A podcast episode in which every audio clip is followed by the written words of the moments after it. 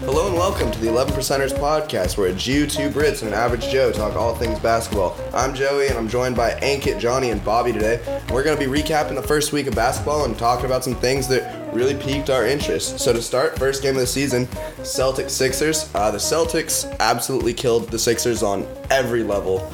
Um, the only real bright spot for the Sixers was, in my opinion, Ben Simmons. Uh, he went off, almost had a triple double in his first game. Kid's incredible, as much as I hate to say it, but that third year guy is really good. He looks incredible this year. Uh, yeah, third year guy. Don't even try and say that he's a second year player. That's just not accurate. But yeah, I like what I saw from the Celtics this year. It's a scary team. The- You're only saying exactly what Johnny and I have been saying about the No, Celtics. you've been saying that they're gonna win the I championship. think they can win the That's championship. not- I think that's this not game. accurate. I think this game was very And reminiscent we're of. back, everybody. I think no, I think this game is very reminiscent of what the Celtics could be because Kyrie was terrible, and J- Gordon Hayward's clearly rusty. It's going to take him some time to readjust to playing five on five basketball.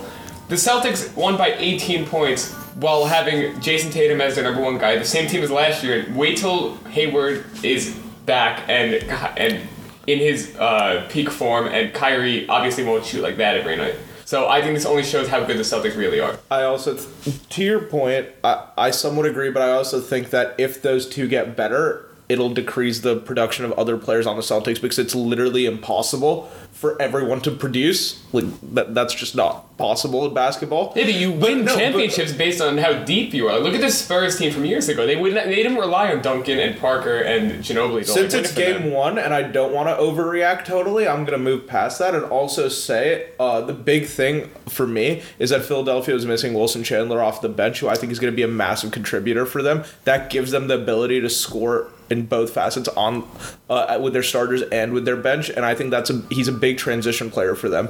And I think that maybe he wouldn't have stopped the loss, but he certainly would have made them look better than what we saw. But they did win. This wasn't like a close game. They won by 18 without their two best players playing. No, I know. They were better without I, I didn't say I thought Wilson Chandler would win them the game. I think he would make them look better than what we saw. He would make the, the Sixers did not look like a contender in the East against the Celtics. Wilson Chandler, I think, kind of tips the balance that they would look like a better team because their bench is obviously it, a large part of it is, is relying on a scoring. I, I personally think it's not really fair to take away anything from the Celtics after that performance. Um, you know, you see that one of the things I talked about going into the season was just the depth that they have, and I think one of the best performers from that game was Terry Rozier. I mean, the guy was plus twenty two in, in, in his efficient in his plus minus efficiency, which is insane considering he spent you know he played twenty seven minutes, and you know as Bobby said, Kyrie was not good at all. I mean, he shot three for fourteen or two for fourteen. Sorry.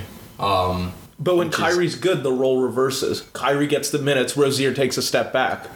Of course he does. Yeah. But in terms of minutes and in terms of production, it's going to be similar. Like it's not like Kyrie's going to play. You know, Kyrie played 29 minutes that game. Kyrie's going to play 35. Yeah. When he's on his form, Kyrie's going to be playing over 30 minutes a night easily, and that's going to take away from Rozier's minutes. I'm not taking anything away from the players producing on the Celtics. I'm just saying it's impossible for them all to produce at the same time just because of the amount of minutes required for studs like Hayward, who's coming off an injury, so he's limited on his minutes, but when he's fully back, he'll be I playing still over don't think that hampers Well, the Mark- team. I think that only like argues like essentially strengthens our point. 'Cause if Marcus you have- Morris. Right, the Celtics took on essentially you know the 76ers, essentially their biggest contender in the East. Right, their two superstars in Kyrie and, and Hayward did not perform. Hayward looked lost, by the way. I think that you know we're gonna we're gonna need a couple weeks or even a couple months before we see the true Gordon Hayward.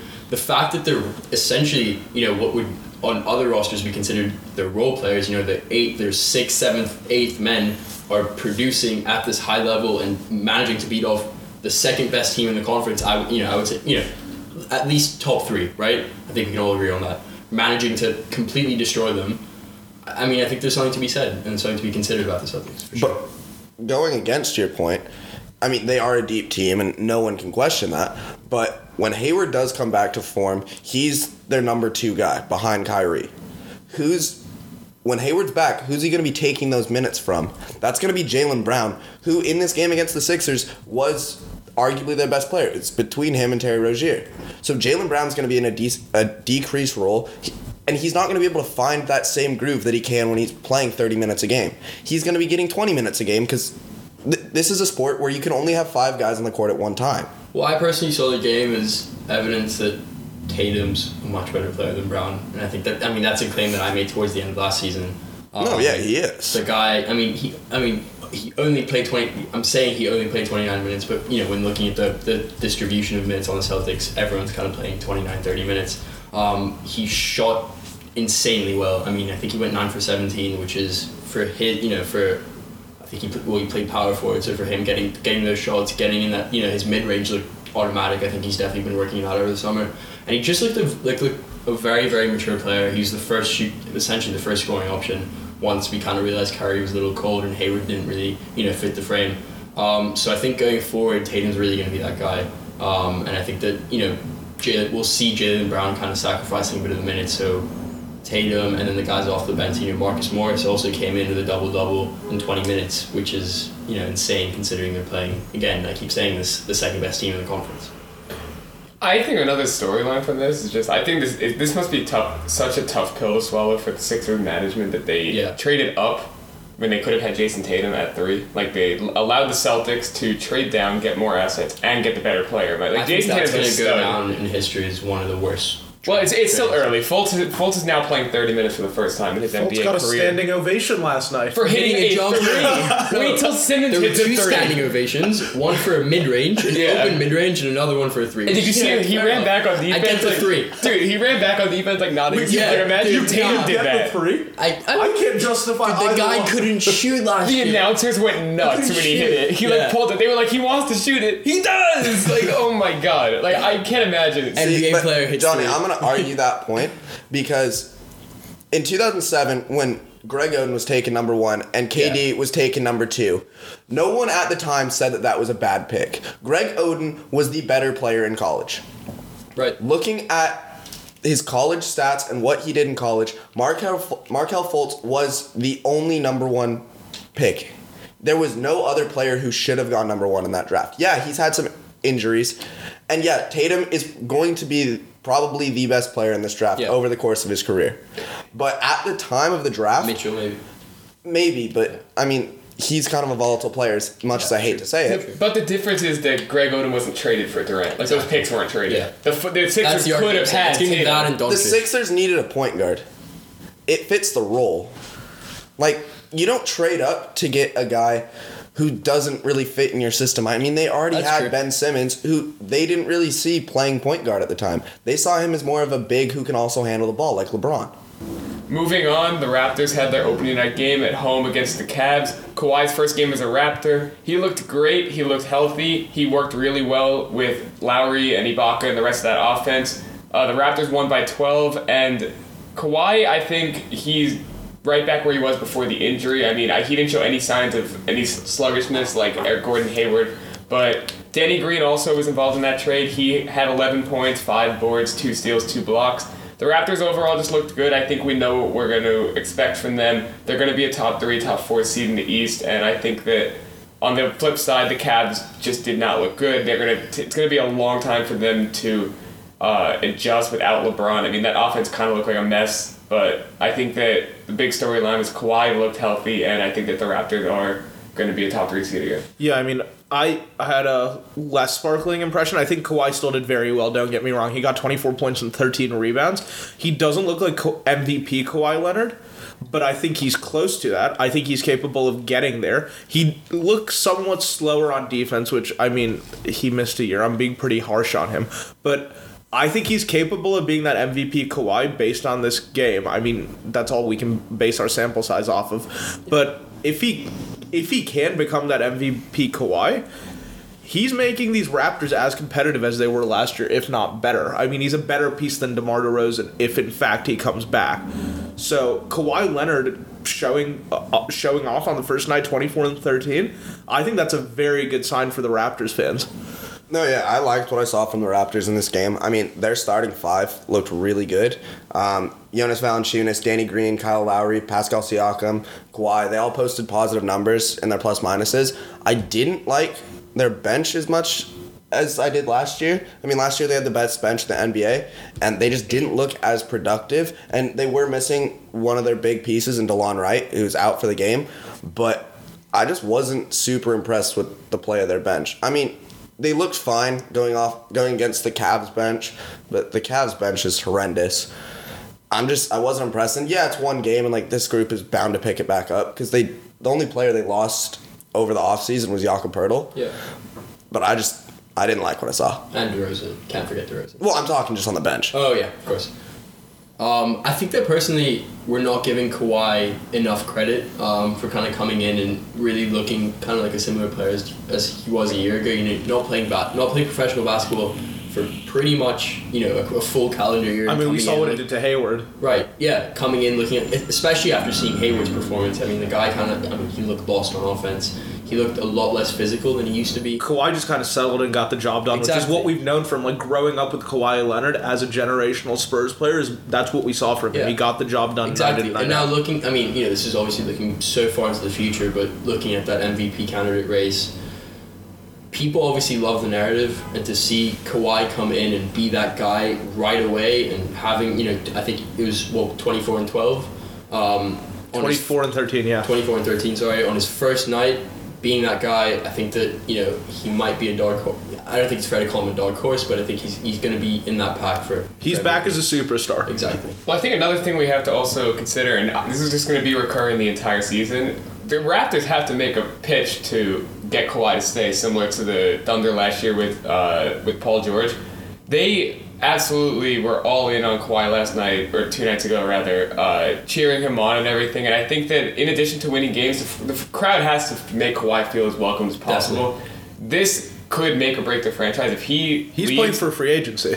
he is playing free agency, but like, if the season ended right now, he's leaving Toronto. Like, I don't think they have a pitch to stay. But we all thought the same thing about Paul George. So I think that every one of these games is crucial to the Raptors Yeah. because not only do they have to win, but they have to make a pitch for him to uh, appreciate Toronto. I mean, DeMar DeRozan fell in love with the city. Like he was all in, like all Toronto. He was not just a Raptor. He was like a face of He was that a city. quintessential part of the city. Yeah, so they, they have to make that pitch to Kawhi. So Yeah, I think every one of these home games. well. I think every one of these games is just crucial for the Raptors. I mean, it's a huge relief for the front office. Yeah. Seeing the, the reception that he got in that first game, I think, is is massive going forward. Yeah. For sure.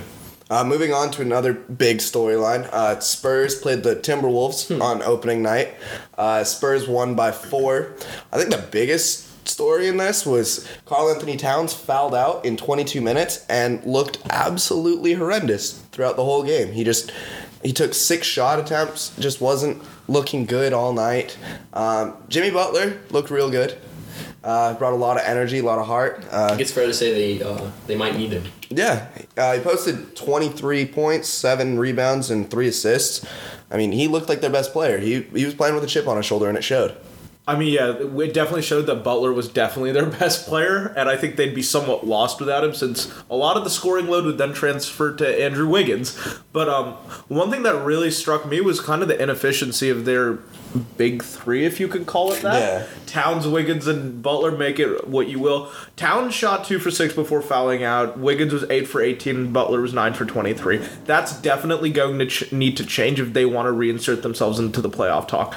That is that is not efficient shooting. That is not going to win you games against teams like the Spurs that many people had doubts about going into this season. The Spurs lost a lot of depth in the back court and really messed with this Timberwolves team that is supposed to be a bona fide pl- playoff team in the West. I just think the I, I said it before. The Wolves just rely so much on their starting lineup. I mean, Jeff Teague scored 27, Jimmy Butler scored 23, Wiggins scored 20. So when you take Towns out of the equation, they there's no chance they can win that game. I mean, I know they only lost by four on the scoreboard, but it, it, it's crazy for a team to rely so much on four guys to score. Their fifth starter, Taj Gibson, is not has never been like a dominant scorer. So when you rely that much on four guys to score, it's just like it's impossible to win. So now you have to consider, uh, based on all the drama that we've heard, if Jimmy Butler does leave, this team is terrible. Like this team's not going to go anywhere with that. And I think this is picking up exactly where last season ended off. Towns, as talented as he is, he's the number one pick. He's an unbelievable player. He looked like he was lackadaisical. I think he was literally like he just didn't. He wasn't going all out. Like last year, Clint Capela abused him in the playoffs. Like I think that Towns has to uh, prove that he is a face of a franchise. And Jimmy Butler, I think all this stemmed from a guy like Towns that Jimmy Butler felt like he didn't have the heart and like wasn't uh, didn't care as much. So I think Towns really has to like prove himself more this year and take another step up. It's really disappointing for me because Towns was my first pick in my fantasy Same with me. team. I texted you guys. I said, who should I pick? I had a choice between him and Westbrook, and like, I literally would have had Westbrook Was that with any pre injury. Butler or post Butler? What do you mean? Like the controversy surrounding Butler and the trade was that pre or It, post? it was before it, but like Yeah. it, the Butler drama's been kind of looming like all summer. I, Towns, like, like he has the talent. He, I said it the other day. I think Towns has the ability to put up huge numbers and really help the Wolves. But like, based on what he looked, you cannot be a face of a franchise and foul out in 20 minutes shooting six times. Like Stephen A. Smith destroyed him last year for exactly what he did this game, which is he wasn't the focal point of that offense, and he has to be. Can we talk about how Thibodeau really mismanaged this team down the stretch? So Derrick terrible, Rose yeah. played the bulk of the fourth quarter. Played 31 minutes. Yeah. Yeah. Jeff Teague should be the guy in that situation, He's not eight of 12. Rose. Like he looked really good. Derrick Yeah. Rose did make a nice pass though too. But I don't think that tying three. justifies it. Nope. That was a nice play though. That was a nice play. Uh, big note for the Spurs. Uh, LaMarcus Aldridge had 21 points and 19 rebounds. Yeah. Dude looks like an animal. Yeah, I was gonna say I, I agree with all you know everything you guys are saying about the Timberwolves, but for me the biggest note of the game was how the Spurs look, especially considering how many injuries they have. I DeMar mean, DeRozan looks solid. looks in, you know he looks incredible. I mean he looks like the player that he was at Toronto, and, and Which is what we slotting in- expected. exactly, and slotting in and being that guy straight away. You know he played 38 minutes. Lamar LaMarcus played 42 minutes, which is nuts. He looked on like the first Portland night. LaMarcus Aldridge, the Yeah. guy who went out and got his money after Portland. Yep. Exactly, and you know, Pop's really trusting his guys, and I think that they, you know, we called it kind of a rebuild season or kind of like a revamp season. not I really call it a rebuild. playoff season. Yeah, exactly, and the fact that they're revamping their roster in a playoff, you know, being a playoff candidate, and I think they definitely will will see the off season.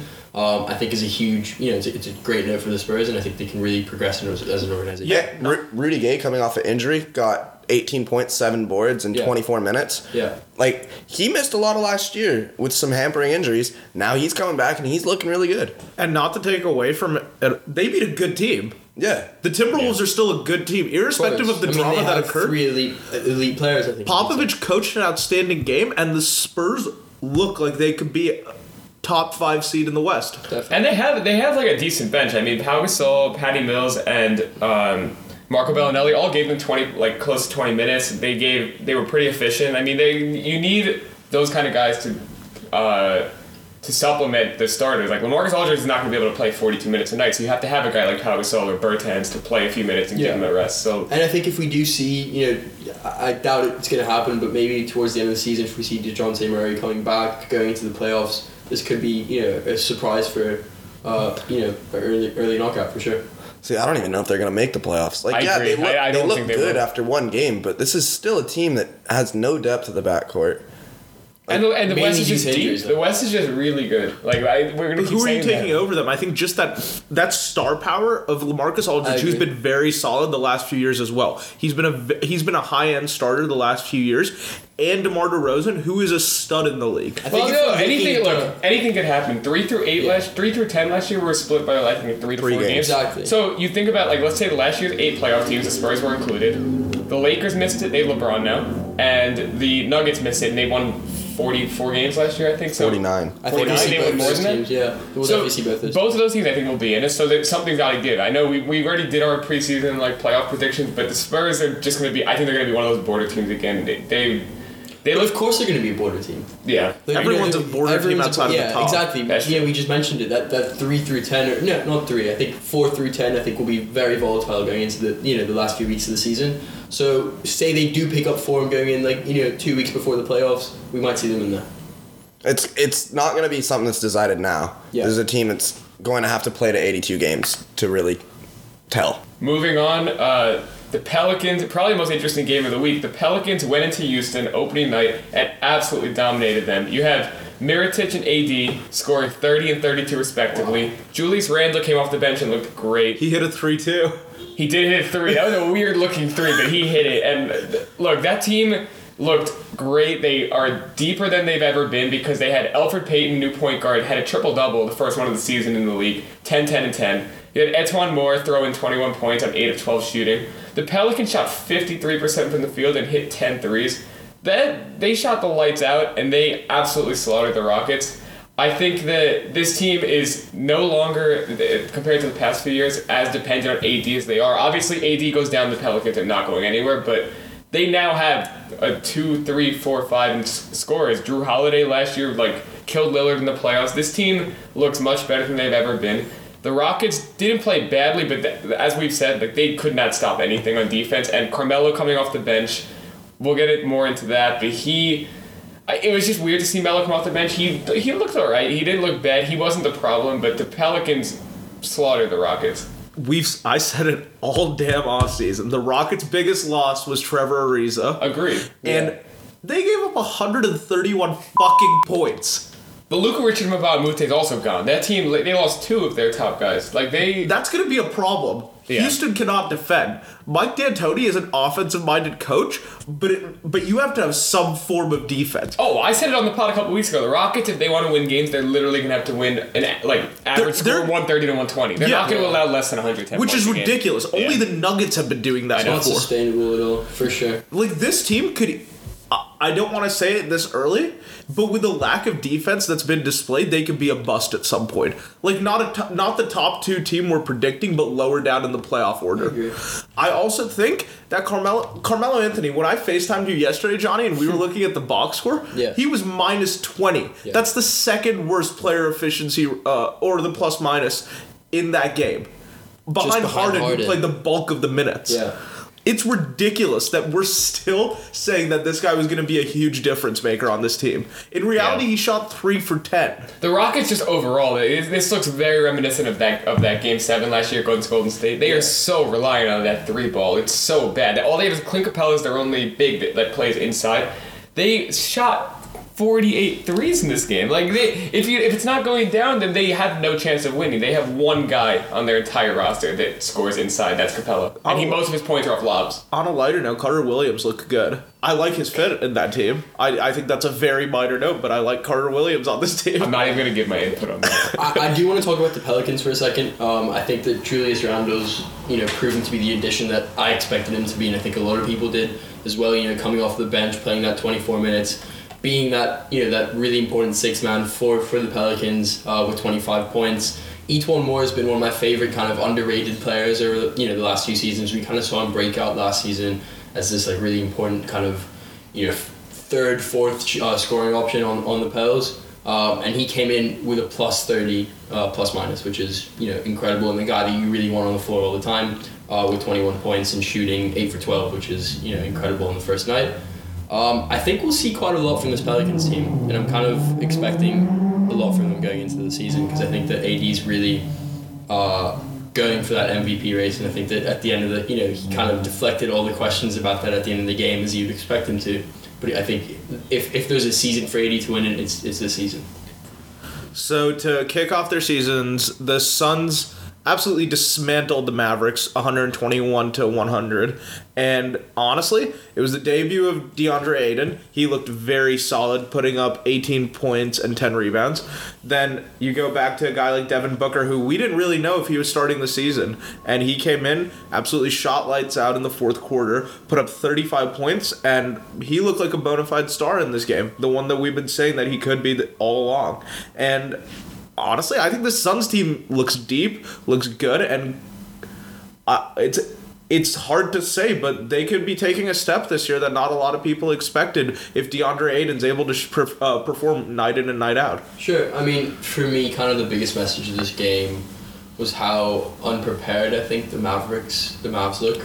Kind of They just look disorganized. They, I'm not sure Carlisle has the right sort of plan for this team because I think Doncic, he wasn't really getting the ball in the right positions. I think he's he's such a you know threat going into the paint, whether that's going straight up for a basket or that's looking for that outlet. Because I think in that first quarter when we were speaking, um, you know, he had a few passes going into the paint. The thing he always did in Real Madrid, kind of crossing over the defender in, in the perimeter and going in and finding that passing option. He did it a few times. He had a flashy pass to, to DeAndre, um, literally a couple minutes into his NBA, NBA debut. And then for the rest of the game, he was really quiet. He was getting the ball and like the you know at the end of the shot clock, he was trying to force up shots, and that's. I don't think that's a really sustainable thing to do with a rookie. It's And a rookie weird roster. Well. Yeah, I mean, yeah, it's definitely a weird roster, but I just don't think that the game plan is really suited for the players yet because they don't know who their guy is yet. Yeah. Is it going to be Jordan who's going to, you know, they, are they going to get the ball in the paint all the time, or are they going to trust Luka and Dennis Smith with it? You know, it's interesting to see how this is going to continue, but I think that next week, you know, Luka's gonna have a huge week to kind of prove himself because I think, and I think that he will. Um, but the Mavs really need to start orienting their game plan for the players that they have. He showed flashes of being the player we saw in Europe, Of course. and obviously it's going to take time. He's He's adjusting still to my rookie of the year, like Yeah. I, I 100% agree with that. But I, I do think that Carlisle has to adjust the way he plays because the Mavs kind of look like the old functional Mavs Exactly. that we saw, and they kind of have And to change that up gonna for. Dennis Smith Jr. and Luka Doncic are going to be the focal points of this team. they have to be. And you have to change your game plan in order to cater to them. I don't think you should be catering to the Wesley Matthews and DeAndre Jordans of this team. I agree. I think I think um, I agree with what you guys are saying. I think Carlisle overmanaged this game. I mean, they played Yeah. twelve guys. Like there was no need to bring in Kleber, Spalding, like Powell. They played heavy minutes. Like they played decent minutes, like seventeen minutes apiece. I think that you need to. I know it's early in their in their career in their uh, careers, but I mean Dennis Smith needs to play more than twenty eight minutes. Like he is their point guard. He I love Dennis, but I think he's ready to take that next step up. I wish the Knicks drafted him last year, but he like he needs to. Play, I know he shot six of nineteen, but he needs to play more minutes than that. I think yes, it's going to take time for Doncic to uh, adjust. He's obviously coming from Europe, so it's a totally different uh, style of play. But I think that the Mavs, once they do mesh, will like like we said in previous pods. I think they'll be a very good team this year. They're going to come very close to a playoff hunt, but like not close enough. Uh, Ray Spalding played 54 seconds. No, I, I, I, so took you that know. back. I was talking, I was talking about Powell and Kleber or Kleber. who Well, played uh, 17 minutes apiece. Who else are you gonna play if you don't play them? You need big guys on the court. I would play nine men instead of twelve personally. I agree. That's just like it's, it's that. over managing because you can't get into a groove if you play twelve guys. It's like any team. Like there's no you need to allow some rhythm. To And flow. giving Jalen Brunson 19 minutes and on his debut, I I don't think is the right choice. I mean, the guy, the guy had three points um, in 19 minutes with essentially one assist. I mean, Okay, I- one assist. like I'm not arguing with your point. I think the smaller the rotation, the better. Definitely. But I mean, Devin Harris played six minutes. Broekhoff played four minutes. Like but yeah, it's, you it's you can give disrupting that to chemistry. guy. It's disrupting the flow. I agree. I mean, I think I it's, think is one of the Mavs' It's biggest problems game right one. Yeah. I don't really think that matters as much because they're still trying to figure out who their players are. Well, going to the Suns and losing by 21 on your first game does not kick off the season. For a team we on- thought was a potential right- playoff team. Exactly. I think losing losing to a team that's you know going back into probably going back into, into the lottery uh, this season by 21 on your first night when you're expecting to see you know performance from Jordan and Doncic, I, I just don't think it's it's the right way to start the season. Going to the Suns, Devin Booker has taken a step forward in each of the seasons he's been in the league, and he but he's never been that guy that we thought could lead a team or lead a playoff team perhaps. I think, and it might just be one night, he looked when he played with Ayton, who also looked very good. Booker looked like the type of guy you could possibly build around as a first option. That, well, they gave him 140 million dollars. I think Yeah, that's but that's the NBA's was. new. That's the new economic outlook of the NBA. These guys are going to get paid irrespective. But talent wise, Booker's in line to possibly make the jump to superstar this year. Something I, agree. didn't think I could say before. Hundred percent, I agree. I, but like I, the Suns, they won the game by twenty one points. You can't criticize the coaching at all. But I just find it very interesting that I know they're both rookies, but I mean, Elie Okobo played eight minutes, and Mikal Bridges did not even see the court. That's the eleventh overall pick of the draft. I think that he has to. They they're gonna have to figure out a way to get all these forwards, and they're loaded at forward, and like. I mean, uh, you can't criticize them because they, like I said, they won. But Trevor Ariza played 37 minutes. He started. I think we all knew he was going to start. But then on the bench, T.J. Warren played 24 minutes. Josh Jackson played 28. I don't know what the hell they're going to manage these minutes because they just have a lot of depth at forward. But then point guard, they rely on Isaiah Canaan to play 34 minutes. So going forward, I want to see how they start getting these rookies in uh, in action more. But they look damn good, and I think DeAndre Ayton's just going to be a stud. I think, like we said in previous pods, he looked dominant. Even on that very first play of the game, I just think we're going to see so much of that where he bodied Doncic and got the and-one. I think that there's very few guys in the league that are going to be able to match up with him very well and look like hold him to minimum points. See, I think it's going to be super easy for the Suns to manage their minutes um, because they just won't play Bridges. That's a very easy decision to make. Trevor Ariza is one of the best three and D wings in all of basketball, and I don't really think you can question that. This guy's a 15 year veteran. I've said this. I've been all in on Trevor Ariza. Every pod I think so far, I brought up Ariza and the Rock, the loss of him and the Yeah, Rockets. and Josh Jackson is arguably this team's best defensive player. If you want to take one of those guys out of the equation, you're fucking stupid. So if you want to get Bridges minutes, put him in the G League, let him develop. But you don't want to ruin this team's chemistry when you just brought in Ariza, and Josh Jackson's only a second year player who's still developing. If you want to get Bridges minutes, throw him in the G League, but don't mess up what you have because you have two good small forwards that can both play power forward. I think it's stupid to say that Bridges should be playing right now. I agree with you. No, I'm not saying he should be playing. I'm saying I, I want to see how they manage to go. He's not going to play no minutes all season. I just want to see how they manage it and stuff. Because Trevor Ariza is also getting older. He's not going to be able to play 37 minutes tonight, I don't think. Another thing, I'm going to throw out a really early after one game prediction. If the Suns are in somewhat playoff contention by the deadline, I wouldn't rule out the possibility of them pulling the trigger and trying to get like a star point guard. Who because they Isaiah trade? Canaan's not going to be the future. Kemba Walker to the Suns at the deadline. Terry Rozier. Terry Rozier. One of those two to the Suns at the deadline, and then they're gonna they're gonna they march. give up?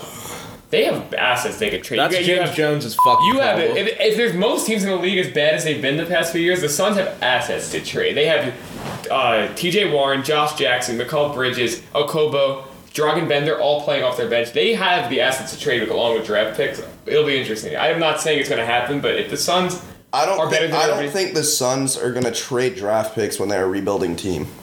If they're in playoff contention, I'm saying they're they're not going to tank if they're close to it. They're gonna play. They're gonna try and win with the guys they have. They're not gonna blow up their future to get an eight seed in the playoffs. No, they're, they're not going to blow up their future. They're going to keep the focal points. but I think they could trade a guy like really blowing Dragan. up your future. Though. They look. but I you're can getting him for one year. Because do you really think a They guy can like sign. I mean, they could sign him in the summer. They have the money to re-sign him. Yeah. Something Boston does not have. Exactly. they have the money to re-sign Or him Kemba. now? But you got to think about it. They've got a bunch of young guys that they're gonna want to re-sign too. I mean, they wait two, three months. They get him free. They give him like a twenty-five million dollar contract a year.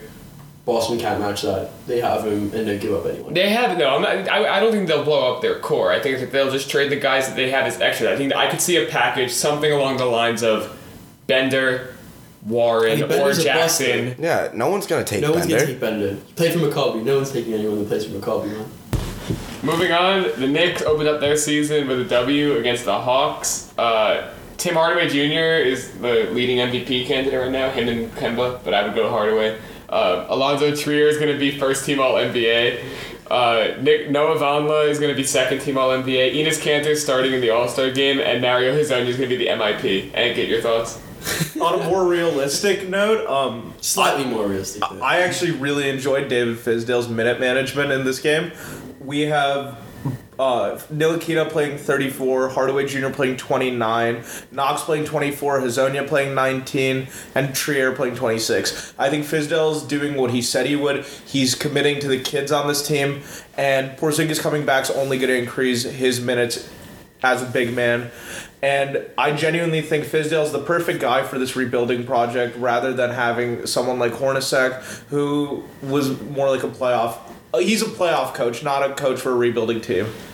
I agree. I, I, I one of my favorite things last week. At first, I was like, I didn't really understand it, but it makes complete sense. Kevin Knox coming off the bench is really smart. Obviously, it's hard not to start a top ten player, top ten draft pick, but uh, Knox clearly wasn't ready, and they have the depth at small forward enough to like um, ease him in and not rush, rush him to start right away. I liked it. I liked what we saw from Hezonja. I like Noah Vonleh. I thought Alonzo Trier, obviously, that, that dunk was unbelievable. Yeah. Um, I just think that Fizdale is the right guy for this. He knows that next year when Porzingis is back and healthy, that that's when the Knicks are really going to start going for it with free agency and everything. I think that right now they have a nice rotation that could uh, allow everybody to develop without having the expectations too high. But I love that that first game saw everything I liked from them. The chemistry between Trey Burke and Tim Hardaway Jr. was there. They both looked great. Burke had 15, 3, and 4. I thought he looked great, and I thought that the Knicks did exactly what I thought they would do opening night. Look, the third worst team in the NBA beat the worst team in the NBA. Agreed. Don't read too much into this. The Knicks still fucking suck. This is a less than 30 win team, as much as I hate to break your guys' spirits. I This- want a lottery pick. This team is garbage. Yeah, we want the lottery. We want lottery and we want Kyrie or Jimmy in the all in the all season. Yeah, It's but our that's plan. not gonna happen. what the Knicks, that's every Knick fan's plan right now. Is we're All gonna right, tank. moving on. Uh, Joey's in a bad mood. He has the Friday scaries. Ah, yeah. Enes Kanter starting in the All Star game. Moving on. Uh, Johnny, you bring up your Miami Heat. You played against the Mo Bamba and the Magic, and you lost. So Yeah. Um, something that I didn't really expect from this game was how good Mo Bamba actually is, guys. Shut up. I'm Joey, just, just say it. Look, I, I don't like him. I've made that very clear. But I was impressed by him. I he looked good. And Yeah, I mean, If he, he kind of up bullied. against a Like, team- it's tough for me to say this because I was high on Whiteside going into the season, especially after the preseason, after see, you know seeing his workouts over the summer. I always get excited seeing Hassan Whiteside's workouts over the summer. Um, but he's he you know he lost weight. He looks a lot more agile. He looked a lot more agile. I'll go into that in a bit. Um, but Bamba kind of you know ripped him apart. I mean, on the glass, Miami f- goes from a team last season that's probably one of the most defensively sound teams to a team that's allowing offensive rebounds at a rate that I, I've never seen from this team before. In both the games, by the way, both against the, the Magic and the Wizards. Um, you know, obviously we're missing some of our big like defensive kind of presences in, in James Johnson and Justice Winslow as well. Um, but I think that ba- both Bam and Whiteside struggled against you know Vucevic and um, Bamba. And, and Aaron Gordon. Aaron Gordon yeah, dominated. he was unbelievable. he was like he, he really looked like a rejuvenated player after getting that contract, and I think that we'll see kind of a lot from him going to the season. I do want to shout out the Heat second game. Um, I was ready to, you know, I was already typing up my notes while watching the game against the Wizards about how annoyed I am that Miami didn't trade for Butler um, and get rid of Josh Richardson because realistically, you know, how much is he really going to develop uh, into like you know an All Star caliber player as, as Jimmy Butler is, but his fourth quarter performance was something that I've never seen from him. You know, he fits the mold of like the the kind of the three and D player that Miami, you know, the grit and grind that Erik Spoelstra is really developing down there. Um, so for that reason, I wanted him to stay originally, but he really looks like an improved player, and I think he really guided us to that victory in the end. And then Kelly Olynyk came through with 0.2 seconds on the clock with a layup after a D Wade. I mean, Fade away. yeah, it was kind of trash though. I mean, he really didn't. He was going for the vintage yeah, moment. I mean, he was going for it. I can completely understand why he did it, and if we'd lost that game on that, I would have been like completely okay with it. Um, but Kelly Olynyk kind of being there, there was definitely a foul in the play, but you know, I'm happy that we're one and one. We got that win in our division, which is you know very crucial, I think. Um, and the Wizards start off the season 0 1, and I think that's a story as well. Because we saw quite a lot from John Wall, he was pretty good. Bradley Beal, not so much. Um, yeah. What I, what I found interesting about the Heat opening game against the Magic was they played a really good game. They just yeah. it, they, all it came down to was they had four more turnovers than the Magic. They Yeah. had Whiteside. It was uh, down in the rebounding. Well, yeah, Yeah. Whiteside had gave you 18 boards, but I'm saying like Whiteside had 12 and 18. Josh Richardson scored 21. Yeah. Dragic scored 26. The Heat shot well. They just didn't. They just got had a few more turnovers. Yeah, I mean the biggest issue there is you know without the defensive presence that we have injured, I kind of expected a bit more from Kelly Olynyk and Bam in that first game, and we really didn't get much from them. I love the the sort of jump that Olynyk's made in between those two games because he was you know he was key in the Wizards game, and they were booing him the whole night by the way, which I found hilarious for what he did when he was with Boston, completely destroyed them, and for him to come back and win the game with 0.2 seconds left at you know in Washington is amazing, and I'm looking forward to seeing how One- he's going to develop. One storyline just from this, uh, more than more so than just the Magic Heat game overall. Bamba coming off the bench in that game. Yeah. we're seeing a lot more top players coming off the bench, and I, I don't I'm a fan of it. I think it's Yeah. smart not to rush tonight. Obviously, Trae Young we knew was going to start. Ntilikina did that last year. He came off the bench to start. Yeah. And then you have Marvin Bagley came off the bench. Well, he t- he played like no minutes. Marvin Bagley, Whatever. forget him. Yeah, yeah, yeah. Yeah, exactly. Um, Marvin Bagley came off the bench. Uh, we saw Kevin Knox come off the bench. Mikal Bridges did not even play, so we're seeing a lot. I I'm, I like this trend. I think that it's smart not to rush guys, unless you obviously have like yeah, we knew Ayton and Dante were going to start. Zhaire Smith was sitting on the bench. Was he? Was he not in the box? He was actually on the bench. I think he should have been on the bench. Uh, maybe he was. Uh, moving on, we have the Lakers. Uh, they lost. I think that was expected. We were talking about the line. I don't know if it was I don't know if it was expected. expected either, yeah. LeBron's I didn't think debut it- against yeah. a Portland team that not a lot of people are high on. I don't think that was expected. I think Yeah. it was. I mean, that's the we- literally the Lakers are the weirdest assembled roster in the NBA. I just since think I've they- been Hey, no, no, alive. no, no. Hold on. Go, go, go, going off that. Yeah. We, every player that you guys have been roasting in these podcasts and I've been standing up for, JaVale McGee looked sick last He looked night. Shut up. Bobby, it's No, no, no, no, no, no. He, They genuinely looked looked good. unbelievable. He had, he had like a JaVale- span of about two minutes where he dunked, blocked, dunked, blocked, and it was insane. He, and he literally caught a lob that LeBron threw like over the backboard. I don't know how Yeah, JaVale yeah, it grabbed was crazy. He must have jumped. A, like, I didn't expect. How did JaVale grab it? He's over seven foot tall. No, but He, looked- okay, he might really be over seven like- feet yeah. tall, but he was running the floor, and he like these guys because they're playing. These guys have never had a player. It's like funny to say this, but when JaVale came out and LeBron kind of played as this like shadow five, that's when everything kind of. JaVale's more confident, than, more competent than Zydrunas Ilgauskas was, and Do not speak bad on Big Z.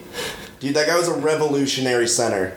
He was one of the first big men to step behind the arc. Well, guys, all right. Going back to the Lakers game, I think one of the biggest issues with this team right now is that they're they, they're playing as if they're a three point shooting team with and, and they just don't have the skill at the moment. I think that's the biggest issue. I think You know, the biggest I, I issue found is- Brandon Ingram in the corner. You know, Brandon Ingram was in the corner pretty much every possession when he wasn't handling the ball. You know, bringing it up the court, and the guy doesn't have a three. You know, he missed a lot of his threes yesterday. He didn't look that good.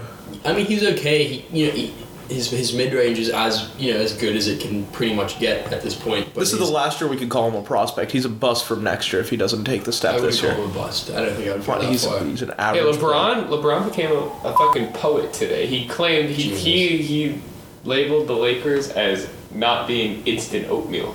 I think that's a big headline. LeBron said that they're not. That's the gonna next cook, and I- episode of the shop. That's They're- you got your episode title right there. Their chemistry is not going to work as easily as an instant oatmeal, and I think that even It's true. There's it some truth true. He- I think the not wrong. biggest thing that I got out of the game was that Rajon Rondo put up a stat line that we haven't seen since his Celtic Hit a days. three.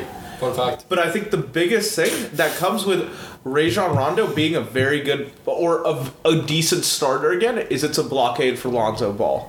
I mean, he didn't look. He didn't great look capable. He I shot mean, two he for hit- seven after his revitalized Chris make- Brickley Yeah, jump shot. Exactly. He hit that three that's gonna make all like the House of Highlights and Bleacher Report Instagram pages, but.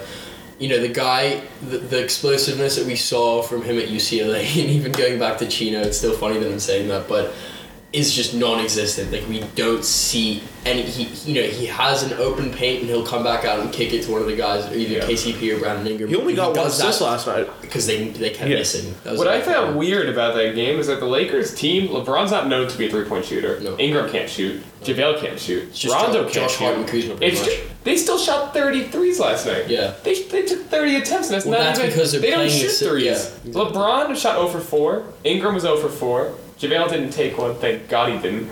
Rondo was 1 for He will take one soon though.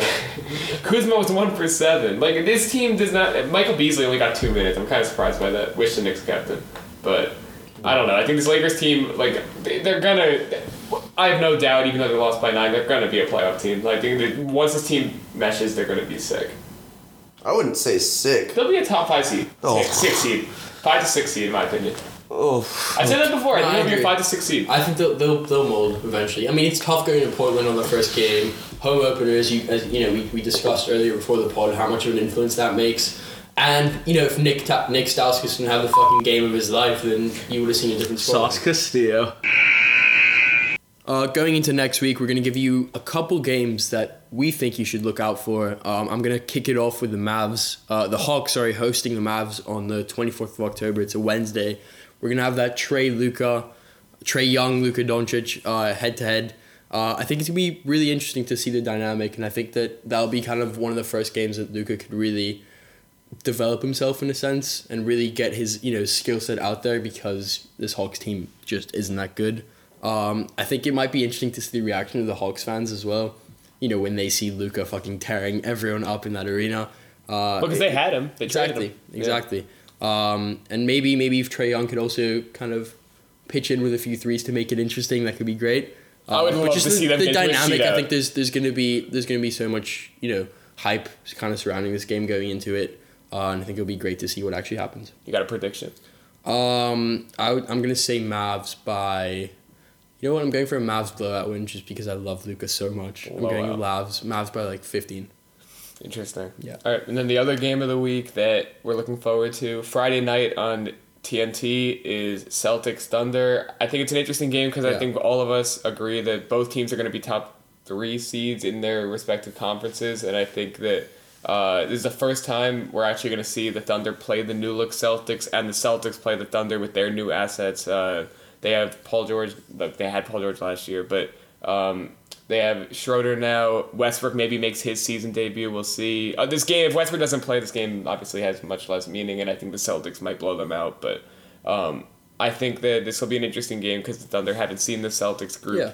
I And mean, I think- yeah, and we're only gonna see the chemistry build. Exactly. I mean, I think it's just going to be interesting to see, you know, we're so big on the Celtics this year, and I think that seeing the depth and the way they play going into these next couple games and see if that changes at all, if Brad Stevens is trying different systems and going against this, like, a Western Conference team as well, just to see if that, that kind of changes. That's it for this week's episode of the 11 Percenters podcast. We'll be back later with more NBA content since the season is just getting started. Uh, remember to follow us on Twitter at 11 Percenters, and we'll be back soon. Peace.